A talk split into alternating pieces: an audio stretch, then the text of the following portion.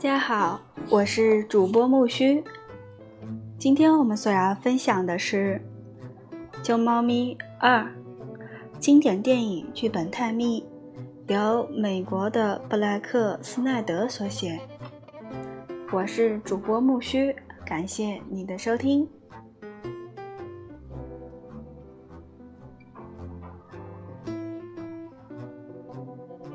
第四章：麻烦家伙型。在制作电影影片《颤栗汪洋》中，两位主人公在第三十一分钟发现了鲨鱼的背鳍，随后发生的是生或死的挣扎。这是一部典型的麻烦家伙型题材的影片。某一天，我的同行麦克切达和我坐在一起思考如何为。某部电影命名时，我们称之彼此为“伙计”。我们已是四十多岁的成年人，对好莱坞的潮流和好莱坞的演员见多识广。下面是我们对话的片段：听着，伙计，你错了。不，伙计，你没明白。因此，在为普通人面对特殊情况这类题材的电影取名时，我们自然想到了用“家伙”或者是“伙计”这个词。于是，“麻烦家伙”这个名字就这样诞生了。试图把主人公深陷困境的电影归为一类时，“麻烦家伙”似乎是一个最好的标签。这类题材电影的代表作有亨利·万达、亨利·方达主演的《深渊记》，卡利·格兰特主演的《西北偏北》，布鲁斯·威利斯主演的《虎胆龙威》。一个普通人小心翼翼地过着生活，突然祸从天降。还有一位金发女郎在夜晚。愿意与这个家伙雇佣自己的火车包房，因为他是唯一一个相信他的人。我们可以从任何求生故事里看到这类电影的影子。圣经中有丹尼尔身处失血和诺亚面临大洪水的故事。作家杰克·伦敦的《极地探险》。也可以看作是面对大自然挑战的故事。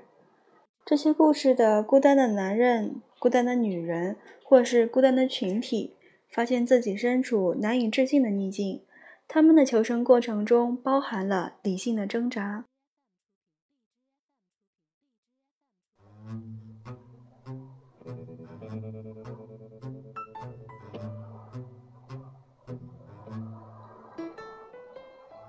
上述这些优秀故事提醒我们：我们普通但不平庸，我们的身体里潜藏着巨大的力量。如许多麻烦家伙型题材影片中的主人公，我们在寻找机会证明自己。我们感觉到奇迹正在发生，空气中满是兴奋的气息，整个世界突然被主人公，也就是我们所征服。这类故事中深藏着求生本能，让我们感觉到充满了活力。这可能是为什么这种题材的电影还有多种亚类型的原因。我们首先看到的是影片《西北偏西》和《国家公敌》中《间谍之麻烦》这些影片的单身男人或女人与情报机关产生了冲突。第二类是执法之麻烦类型的影片，如《虎胆龙威》《悍将骑兵》。这类影片中的主人公必须独自一人应付坏人和警察。第三类是家庭之麻烦之类型的影片，如《雨滴同眠》和《盲女惊魂记》。在这些故事里，主人公发现他们的家并没有他们想象的那么安全。另外一类是自然之麻烦的影片。在这类影片中，上帝的行为把我们送到一个遍体鳞伤的世界。我们感受到面临的疾病。左轮罗伦佐的油夺标，野兽势不两立，战力汪洋和野外生存运动遇险时的孤单无助。这一类是灾难之麻烦。最后一类是灾难之麻烦。对于很多人来说，世界末日就是灾难。因此，在这类影片中，我们看到一部分人如何幸存下来的极度恐慌。世界末日，世间还有各种各类的麻烦，但这种题材的电影的规则并无二量：一是一个无辜的主人公突然被卷进了麻烦当中；二是一个突然的麻烦将毫无准备的主人公卷了进去；三，一个生存的考验。这个考验决定生死，主人公将竭尽全力守生存。我们认同影片中的家伙或是姐妹，因为我们自己也是普通人。我们就像影片知情太多的人当中的吉米·杰特瓦特，一个善良的普通人，在伊拉克或任何其他地方度假，昏昏度日时，突然遇上了大麻烦。一个国际阴谋突然和我们扯上了关系，像吉米一样，我们没有制造麻烦。尽管这类事情不会经常发生，但也有发生的可能。在《虎胆龙威》中，欧洲来的恐怖分子将布鲁斯·威利斯（影片中的男主角的扮演者）的妻子困在了大厦里作为人质。他做错了什么吗？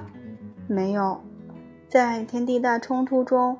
是人类的过错使得一颗流星瞄准了美国的东海岸吗？不，这些故事的主题是求生，而不是因罪恶而受到惩罚。因此，惹火上身并不是这类题材电影的内容。在这种内容的电影中，铺垫部分的关键是让麻烦突然发生，主人公大令大难临头，影片的推动催动催化剂从天而降。迫使主人公尽可能快地做出反应，比如影片《悍将骑兵》中的科特·鲁瑟尔。影片中 Jennifer Torra 的扮演者突然发现他的妻子不见了。影片《与敌同眠》中的 Julia Roberts。影片中的 Laura Barry 的扮演者受到丈夫的暴力举呃袭击。显然，主人公需要做出抉择，并且迅速采取行动。一个家伙必须要面对的麻烦有哪些呢？我们希望这个麻烦是个大麻烦，必须关系到生死。你所写的剧本是否属于这一题材的一个重要标准是：当你推销你的剧本，描述主人公所处的环境时，听众只会是一种反应。伙计，这确实是个麻烦。我们希望对方的下一个想法是：换做是我，我会怎么做？如果有了上述的反应和想法，那么请你相信你的剧本是成功的。这种题材的许多影片都是以男主角男性为主角，但主人公无论是男性或是女性，主人公的爱情的唯一对象的唯一是唯一一个相信他的人，也是给他安慰的人。一个典型的例子：西北偏西的女主角艾薇·戴肯。肯戴扮演者艾娃·玛利亚·斯恩特，在艾维出现之前，女主角的扮演者卡里·格兰特，她经常出演这种题材的影片，一直受到疯狂的追杀。一波未平，一波又起。虽然艾维是一个敌方的间谍，他却给了卡士卡利适时的安慰。这也是这种题材影片的常见节奏。当我们的主人公处在风口浪尖时，总有一处风的风是风暴的中心，总有一个人与他风雨同舟。这个情节不必是浪漫的爱情插曲，尽管这样做会很有效。这个主角不仅为影片描述正在发生的一切提供了空间，同时也给了编剧提供一个间隙。在《虎胆龙威》中，这个角色是利诺德。威约翰森扮演的警察，在《天地大冲突》中，这个角色是塞尼瓦·瓦尼萨·利德，嗯，格利夫扮演的妈妈。在《战地汪洋》中，一对美国夫妇身处汪洋，无人可以求助，他们便可互相安慰，寻求逃生。大部分麻人麻烦家伙题材的电影都宣扬精神的胜利，影片的结局都是饱经折磨的主人公幸存了下来。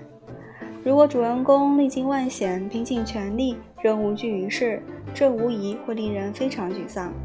但影片《颤栗汪洋》和《完美风暴》表明，幸存的传奇故事并不是会在每个人身上上演，这也是编写集体冒险故事的便利。不是只有一个家伙，编剧便可以杀死其中一些，拯救其他一些，从中宣扬善有善报、恶有恶报的道理。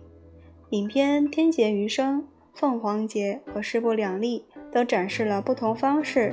无损尊严和的生存传奇，其中也有死亡，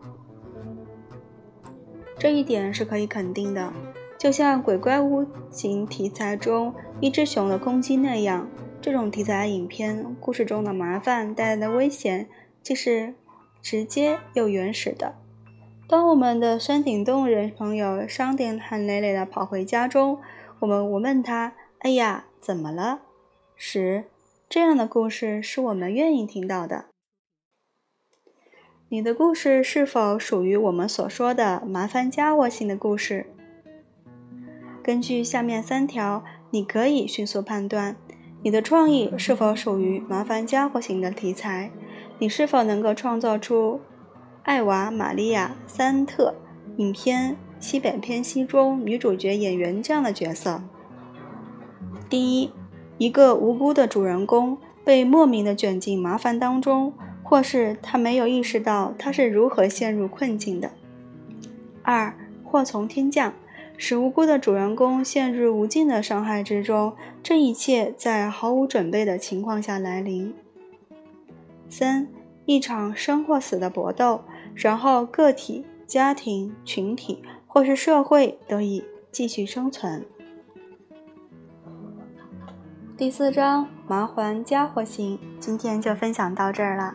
感谢你的收听，我是主播木须，欢迎订阅我的微信公众号木须会，让我们期待下期更新吧，拜拜。